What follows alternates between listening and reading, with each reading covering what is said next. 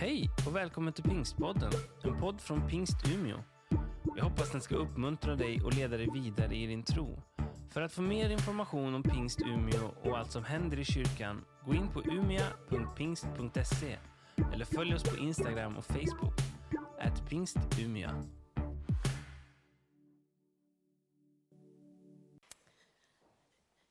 Jag tänkte så här, innan jag börja med predika så tänkte jag säga någonting om de tre böneplatserna som vi har här i kyrkan. Som ni ser så finns det ett ljus, så man kan gå fram, tända ett värmeljus, be en bön för något som man har på sitt hjärta, för sig själv, för någon man, ett bönämne man har. Eller så kan man ta en lapp, skriva sitt bönämne och så kan man fästa det på korset där. I slutet av gudstjänsten då ber vi för de bönämnena. Vi läser inte upp dem, men vi ber för dem. Så att det finns möjlighet där. Sen, vill du ha personlig förbön så finns det möjlighet att gå längst bak i kyrkan. Där har vi vår förbönsplats. Och någon kanske kan tänka så här, men varför är den längst bak i kyrkan? Den borde väl vara här framme? Det är av praktiska skäl vi har den där. För att ni vet, det är musik här och det är lite lättare att höra vilket bönämne som vi ska be för. Och jag tänker så här, ta nu den här chansen till att förbön. Kanske känner du så här att ja, men jag vill ge mitt gensvar på predikan idag. Eller du kanske har en tenta i veckan. Det kanske är något annat som du känner att det skulle vara skönt att få hjälp med i bön. Ta den här möjligheten tycker jag. För vi finns ju här för varandra. Och jag tänker så här att förbön är ju inte bara för de yngre, utan jag tänker det är för alla åldrar. Så du som är äldre, var ett föredöme, visa jag behöver förbön och gå fram. För vi behöver alla mer och hjälp i våra liv. Vi ska be tillsammans. Tack Gud att du är här.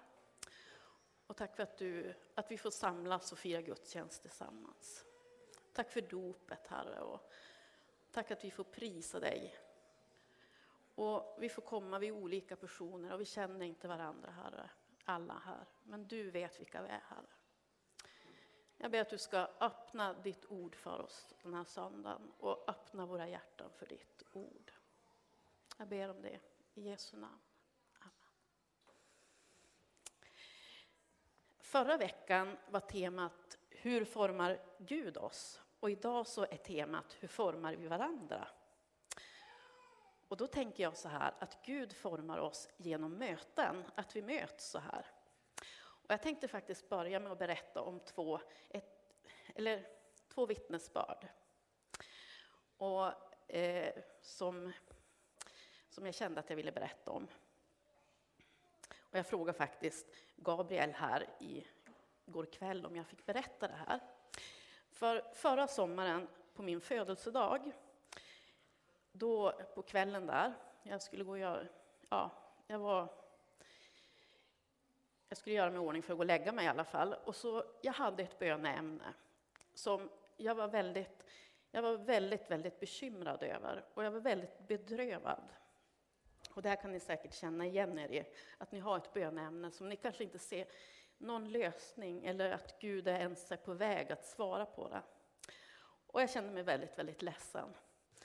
Och så då fick jag ett pling i telefonen och så hade jag fått ett, ett meddelande från Gabriel som ja, sa grattis på födelsedagen och så sa han, ville han tacka för förbön som han hade fått för, ja, tror jag, två somrar sedan. Och för då hade vi några stycken samlats på Lapplandsveckan och bett för honom.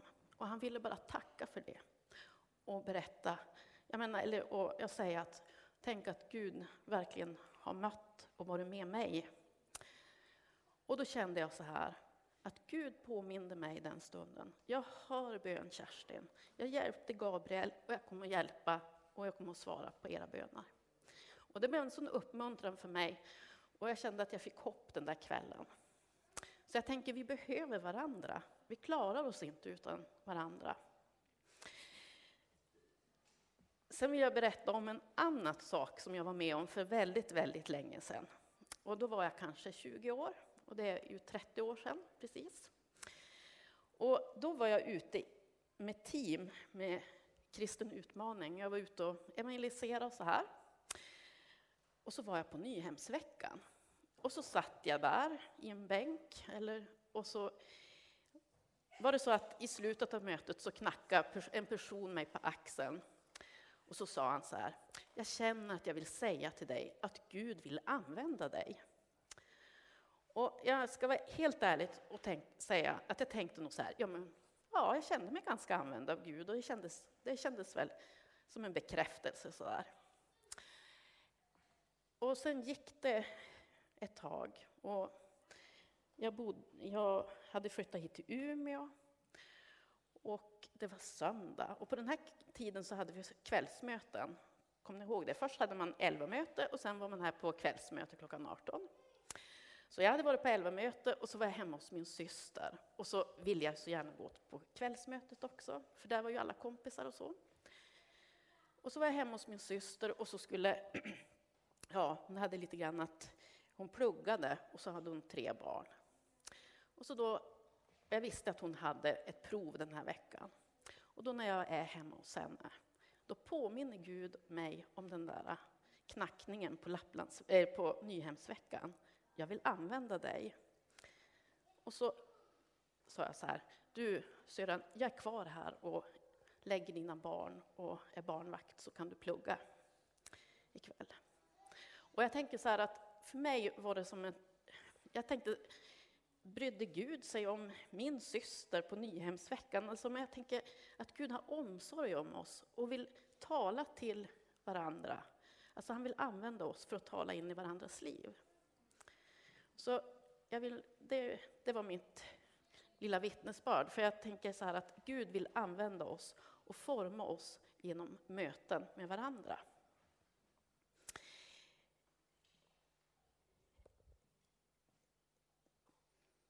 Jag tänkte att det här hur formas vi av varandra, det tänkte jag belysa genom tre möten i Bibeln. Tre möten där människor träffas och möts. Och det första mötet det är ganska utmanande och det hittar vi i Gamla testamentet. Det andra mötet är ett mer bekräftande möte. Och det sista det är ett välkomnande och välsignande möte. Och vi ska börja med det. Vi börjar med det utmanande mötet. Och det är med Natan och David. Och det hittar vi i Andra Samuelsboken. David, han var kung i Israel och Natan, han var profet. Och han var till och med hovprofet, Natan. Och när vi läser i Samuelsboken, jag läste innan hur det var, så David var ju en kung som hade med Gud att göra. Han, han bad till Gud och han ville vara ledd av Gud. Och Guds välsignelse vilade ju över David. Och när vi läser så frågar han Gud om råd. Ska jag kriga där? Ska jag föra dit? Ska jag göra det här? Så, och när vi läser Saltaren, så, som David har ju skrivit många psalmer, så även där så möter man ju en person som verkligen längtar efter Gud.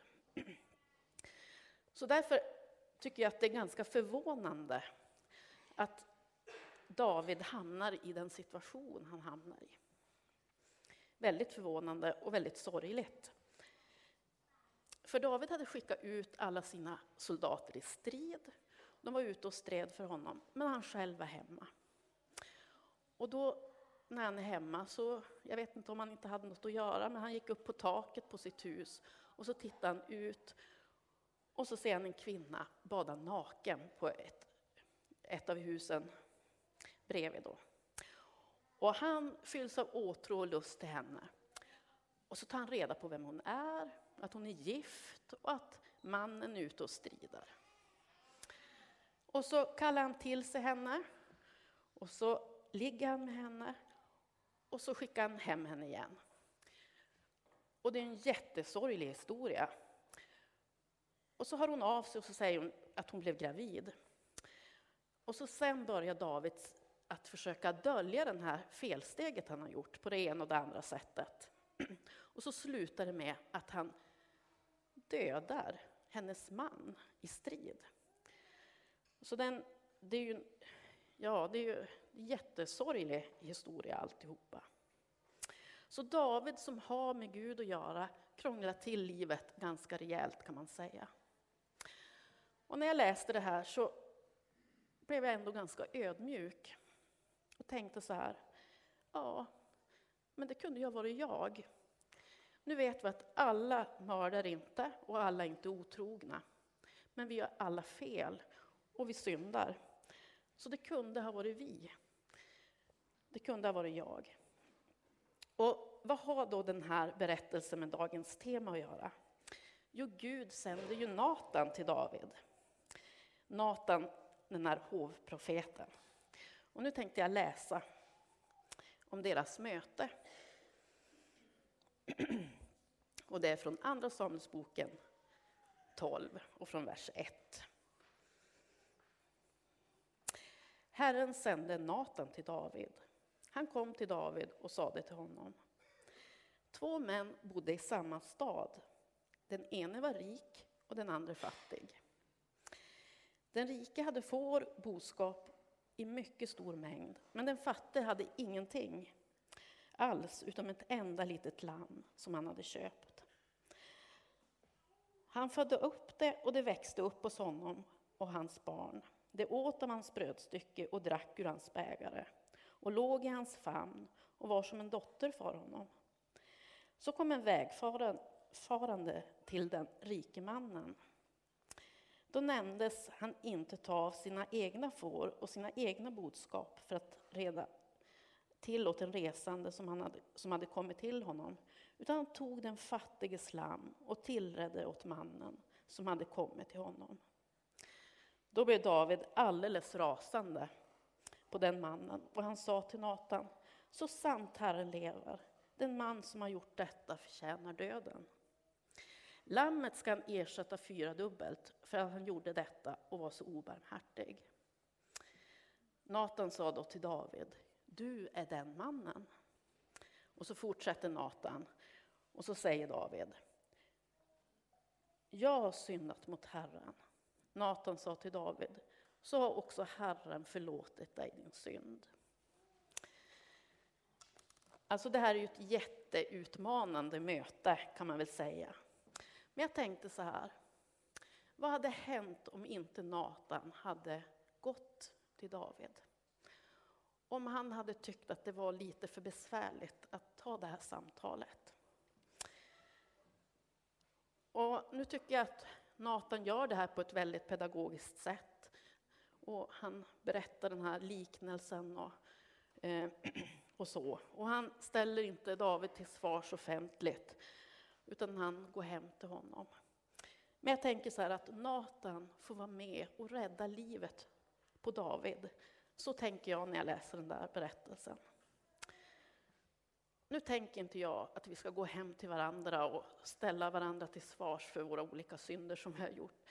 Men jag tänker att det handlar också om att våga bry sig lite mer. Jag tänker vi behöver de här besvärliga samtalen. Att någon stannar till och frågar, hur har du det? Hur är det? Vart är du på väg? Att någon faktiskt bryr sig på djupet om oss. Så jag tänker så här, finns det någon Natan i våra liv? Någon som är med och vägleder oss? Och kan vi vara en Natan för någon?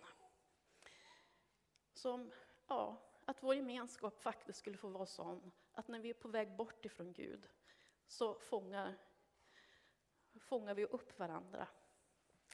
Jag tänker på det förlorade fåret. Vad händer om ingen letar efter fåret? Och jag tänker Gud vill ju använda oss för att andra människor, för att vi ska få kontakt med honom. Och kanske är det så att du vet att Gud har lagt någon på ditt hjärta.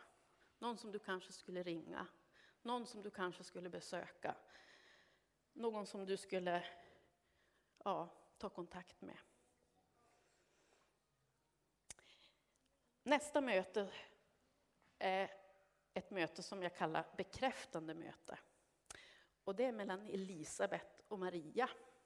Och det är Nya Testamentet. Elisabet är mamma till Johannes döparen och Maria är mamma till Jesus. Och när jag läste det här, för jag läste i Lukas, då tänkte jag så här, när Gud sen väljer, nu ska jag sända min son till jorden, då involverar han vanliga människor. Och jag tänkte så här, varför gjorde han, han kunde ha gjort, jag har en annan idé på hur Gud kunde ha gjort. Jag tänkte han kunde ha lagt ett barn i en korg utanför Jesu Maria, eh, Maria och Josef dörr istället och skriva, ta hand om den här pojken, det är min son. Jag tänker att det hade nästan varit lite enklare, men han väljer att inte göra så. Utan Gud han väljer att involvera Maria och sedan Josef i sin plan. Och han väljer också att eh, involvera Elisabet och Sakarias när eh, Johannes döparen ska födas. Så Gud han vänder sig till ett äldre par utan barn och som inte heller kan få några barn. Och en ung ogift kvinna, Maria. Och jag tänker, det är inte de bästa förutsättningarna för, för att det ska bli barn egentligen. Eh, Elisabet och Sakarias, de är, ju, det står, de är till åren komna. De är, det står till och med att det är på ålderdomen de får Johannes döparen. Och Maria, hon är inte gift. Och på den här tiden, och det är nästan svårt för oss riktigt i det här moderna samhället vi lever i, att förstå hur svårt det var för en kvinna om man blev gravid innan man var gift. Hon var trolovad med Josef, men de hade inte gift sig än. Och man skaffade ju absolut inte barn innan man var gift.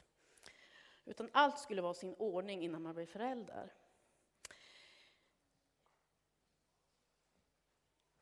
Elisabet då, som blev Johannes döparens mamma, eh, pappan Sakarias, han får ju änglabesök. Från början tvivlar han. Maria får också änglabesök, men hon säger ja på en gång. Och jag tänker den här äldre kvinnan och den här unga ogifta kvinnan som ska bli mammor under mycket ganska utmanande förhållanden faktiskt. För vi vet väl, ja vi kan väl tänka oss in i den här situationen, alla som är över 65 plus, hur det skulle kännas att bli förälder igen. Det kanske skulle kännas lite utmanande och sen vet vi ju att ju äldre vi blir så är ju en graviditet en risk också. Och Maria, hon är jag tänker, hennes graviditet är ju en utmaning för relationen hon lever i med Josef. Kommer Josef att lämna henne? Vad kommer, hennes, vad kommer deras familjer att säga? Och alla släktingar. Men Maria hade hört Gud tala, så hon visste att barnet hon bar på, det var Guds son. Och vi ska läsa nu ifrån Lukas. Och vi kommer in precis när Maria hade ju haft änglabesök, så vi kommer in i slutet av det. När ängeln Gabriel och Maria pratar med varandra. Från vers 36 läser jag. Och se, din släkting Elisabet ska på sin ålderdom också få en son. Hon som man har sagt är ofruktsam, hon är nu sjätte månaden. Ty för Gud är ingenting omöjligt. Maria sa, se jag är Herrens tjänarinna. Må det ske med mig som du har sagt. Och ängeln lämnade henne. Vid den tiden skyndade Maria till en stad i Juda bergsbygd. Och jag tog reda på att det var ungefär 15 mil emellan Maria och Elisabet. Och vi kan väl tänka oss att det tog i alla fall, vad ska vi säga, fyra dagar att gå 15 mil, jag vet inte. Eh, och hon gick in i Sakarias hus och hälsade på Elisabet. När Elisabet hörde Marias hälsning spratt barnet till i hennes, hennes moderliv och hon blev uppfylld av den helige Ande. och ropade med hög röst. Välsignade du bland kvinnor och välsigna din livsfrukt. Men varför händer detta mig, att Herrens mor kommer till mig? Se, när ljudet av din hälsning nådde mina öron spratt barnet till i mig av glädje. Och salig är du som trodde, till det som Herren har sagt dig ska gå i uppfyllelse. Jag tänker så här att både Elisabet och Maria hade sagt ja på Guds kallelse. De visste inte riktigt hur saker och ting skulle lösa sig och hur det skulle ordna sig för dem. Men jag, jag kan tänka mig in i Marias promenad eller vandring till Elisabet. Maria hade fått änglabesök, hon hade fått höra Gud tala. Och så, jag menar, då tänker jag så här att ganska att när hon då går där så kanske hon börjar fundera på, men hur ska det här egentligen bli? Tänk om Josef drar sig ur. Och hur ska jag överleva? Och hur kan jag övertala eller överbevisa min omgivning om att det barn jag bär på är Guds son? Så vi kan ju kanske förstå lite grann, det är kanske så, sådana tankar Maria hade när hon gick till Elisabet. För, för vi, många gånger så kan man ju säga med iver och glädje ja när vi hör Gud tala. Och så sen så kan tvivlen komma. Och det är då jag tänker att vi behöver varandra. Så när hon kommer till Elisabet, då får hon ju bekräftat i det här mötet att det Gud har sagt till henne är på riktigt. Och jag tänker så här att hon behövde, det var jätteviktigt för Maria det här mötet med Elisabet. Att Gud bekräftade vad han hade sagt till henne. Att det inte var påhittat, det, det faktiskt var, det var på riktigt. Och så tänkte jag så här. Vi skulle önska att vi hade en Elisabet i våra liv. Någon som uppmuntrar dig och mig att våga följa det Gud har sagt till oss. Någon som uppmuntrar mig, någon som uppmuntrar dig att följa Jesus. Någon som ja, ser att Gud har lagt en kallelse i dig och som uppmuntrar dig att följa. Och jag tänker också så här att vi kan få vara Elisabet för någon, för varandra. Att vi kan, jag tänker att Gud vill använda oss alla till att uppmuntra och se varandra. Och nu kanske jag lägger ner andra saker i den här texten som inte riktigt fanns där. Men man kan ju tänka så här att Elisabet var ju äldre än Maria. Och kanske hon skulle kunna ha tänkt så här, varför fick inte jag bli, bli Jesu mamma? Så kanske hon inte tänkte alls. Men hon skulle ju kunna ha tänkt så. Och varför fick inte jag änglabesök direkt som Maria? Det var ju Sakarias som fick här änglabesöket.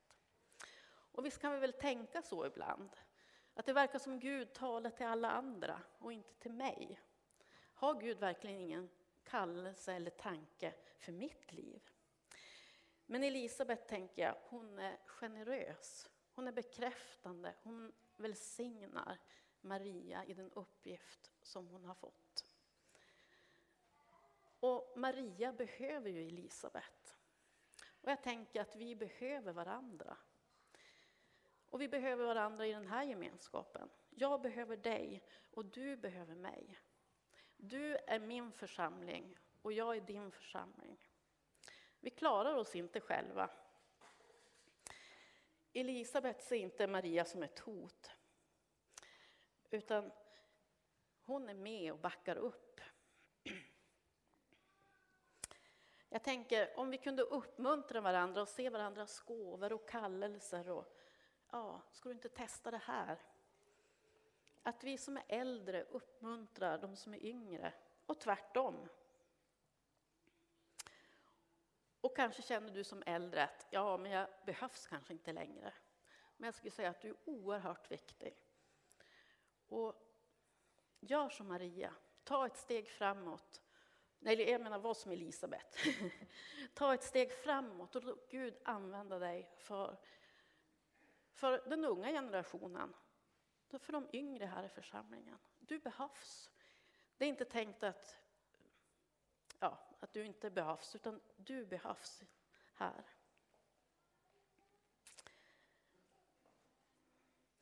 Och just det att vi alla behövs, att det inte är en konkurrens, utan vi behöver varandra i arbetet. Nu kommer vi till det sista mötet. Och det är ett välsignande och ett välkomnande möte. Och det är när Jesus bärs fram i templet.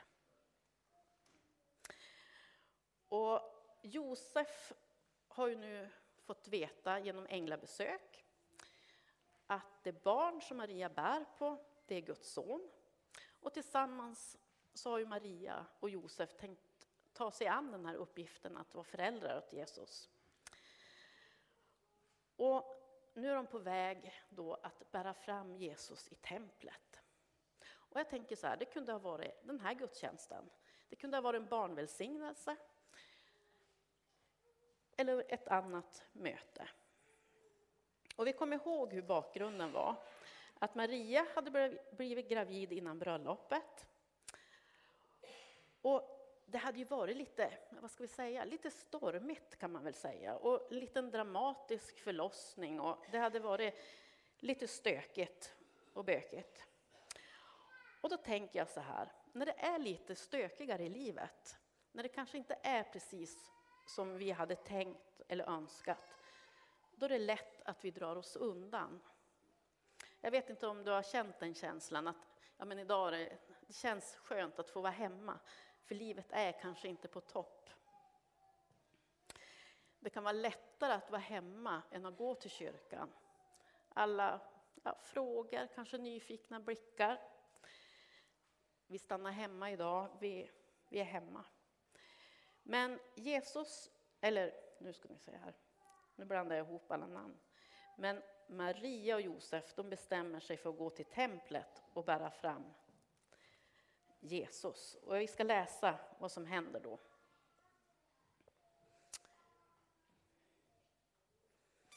Från vers 22 i kapitel 2 i Lukas. När tiden för deras rening var förbi, den som var föreskriven i Mose lag, förde de honom upp till Jerusalem för att bära fram honom inför Herren, som det var befallt i Herrens lag. Varje förstfödd som öppnar moderlivet ska räknas som helgad åt Herren. De skulle även offra ett par turturduvor eller två unga duvor enligt Herrens lag. På den tiden fanns i Jerusalem en man som hette Simeon. Han var rättfärdig och gudsfruktig och väntade på Israels tröst och den helige Ande var över honom. Och av den helige Ande hade han fått, det uppenbar, fått den uppenbarelsen att han skulle inte se döden förrän han hade sett Herrens morde. Ledd av Anden kom han till templet och när föräldrarna bar in barnet Jesus för att göra med honom som det var sed enligt lagen tog han honom i sina armar och prisade Gud och sade Herre, nu låter du din tjänare sluta sina dagar i frid så som du har lovat. Och så fortsätter jag från vers 36. Där fanns också en profetissa, Hanna, Fanuels dotter av Asers stam. Hon hade kommit upp i hög ålder. I sju år hade hon levt med sin man från den tid hon var jungfru. Och hon var änka, 84 år gammal. Hon lämnade aldrig templet utan tjänade Gud med fastor och böner natt och dag.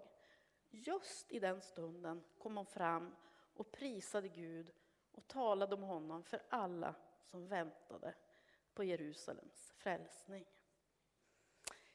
Då kommer den här lilla familjen till kyrkan och så möter de Hanna och Simon. Simon. De är ledda av Gud och de är fyllda av den helige Ande. Och de får säga till den här familjen, Gud är med er. Och jag tänker så här, jag önskar så att vår gemenskap också fick vara sån. När vi kommer hit, då får vi möta varandra. Vi får vara ledda av Gud, fyllda av den helige Ande. Och så får vi säga ord till uppmuntran, välsignelse för varandra, till varandra. Jag tänker, det är ju ibland, vi blir ju väldigt imponerade av vår vän, kära vän Samuel Wallson. Men jag tänker, vi kan alla få vara ledda av Gud. Vi kan alla få prata, säga någonting från Gud till varandra. Jag tänker att när vi hälsar på varandra, när vi fikar tillsammans. Jag tänker att vi kan få vara ledda av Gud och säga saker från honom till varandra. Och jag tänker här behövs vi allihopa. Och jag skulle vilja säga till dig som är äldre, jag, räkna inte bort dig själv. Att du inte behövs, utan jag tänker se det som din uppgift att hälsa, välsigna och profetera in i människors liv. Se de människor som finns runt omkring dig. Du är viktig. Och sen tänker jag att alla åldrar är viktiga. Vi kan alla få vara med och tala in i varandras liv. Och jag tänkte så här att gudstjänsten är ju inte först och främst det som händer här på estraden egentligen. Utan gudstjänsten det är ju som, det som händer överallt här. När vi träffas och när vi möts. När vi står i kön upp till kaféet. Eller när vi hälsar på varandra innan gudstjänsten eller efter. Hur formas vi av varandra? Jag tänker genom att vi möts. Och hur vill vi att vår gemenskap ska vara formad? Och jag tänker, ibland kanske vi får vara en Natan för varandra. Vi får vara med och vägleda varandra. När jag är på väg någonstans åt fel håll, då får jag dras med. En gemenskap som bekräftar det Gud har sagt i våra liv och gjort i våra liv. Du kan få vara Elisabet för någon. Du kan få uppmuntra någon att följa Gud och det han har sagt. Och att vi skulle få vara en gemenskap som vi kan komma till även när livet är stökigt, när det inte kanske har blivit exakt som vi har tänkt det. Då kan du och jag få vara en Hanna, en Simon för varandra. Vi kommer få vara fylld av heliga Ande och tala tro in i, varandra, i våra liv, varandras liv. Du är min församling och jag är din församling. Vi klarar oss inte utan varandra. Och jag tänker så här att vår hemgrupp, den hemgrupp vi är med i, kan få vara en välkomnande gemenskap för någon annan. Vårat hem eller vårt fikabord uppe i kafévåningen. Jag tänker att vi ska be tillsammans och ni är välkomna fram i lovsångsteamet.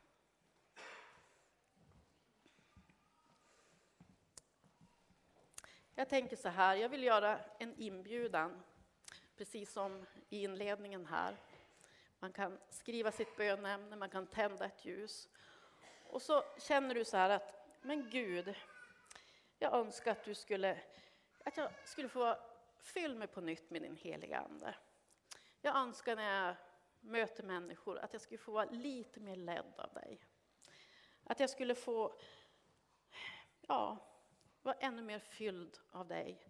Och att jag kanske skulle få säga ett ord ifrån dig till någon jag möter här i kyrkan. Eller där du är. Jag tänker, ta den här möjligheten. Det finns förebedjare du är välkommen fram eller bak. Och vi ska be. Tack Gud för att du har gett oss varandra, Herre. Herre, vi klarar oss inte själva, Herre. Vi behöver dig, men vi behöver också varandra, Gud. Och jag tackar dig för att du vill fylla oss den här söndagen med din helige gode Ande. Och jag ber Gud att vi ska få vara ledda av dig, Herre, där vi är bland de människor vi möter. Och tack att det finns en uppgift för oss alla, Gud. Och jag ber, Herre, att du ska fylla oss, både äldre, yngre, medelålders, alla med din Ande, Herre. Låt oss vara ledda av dig, Gud. Tack för att du är här, Herre. Amen.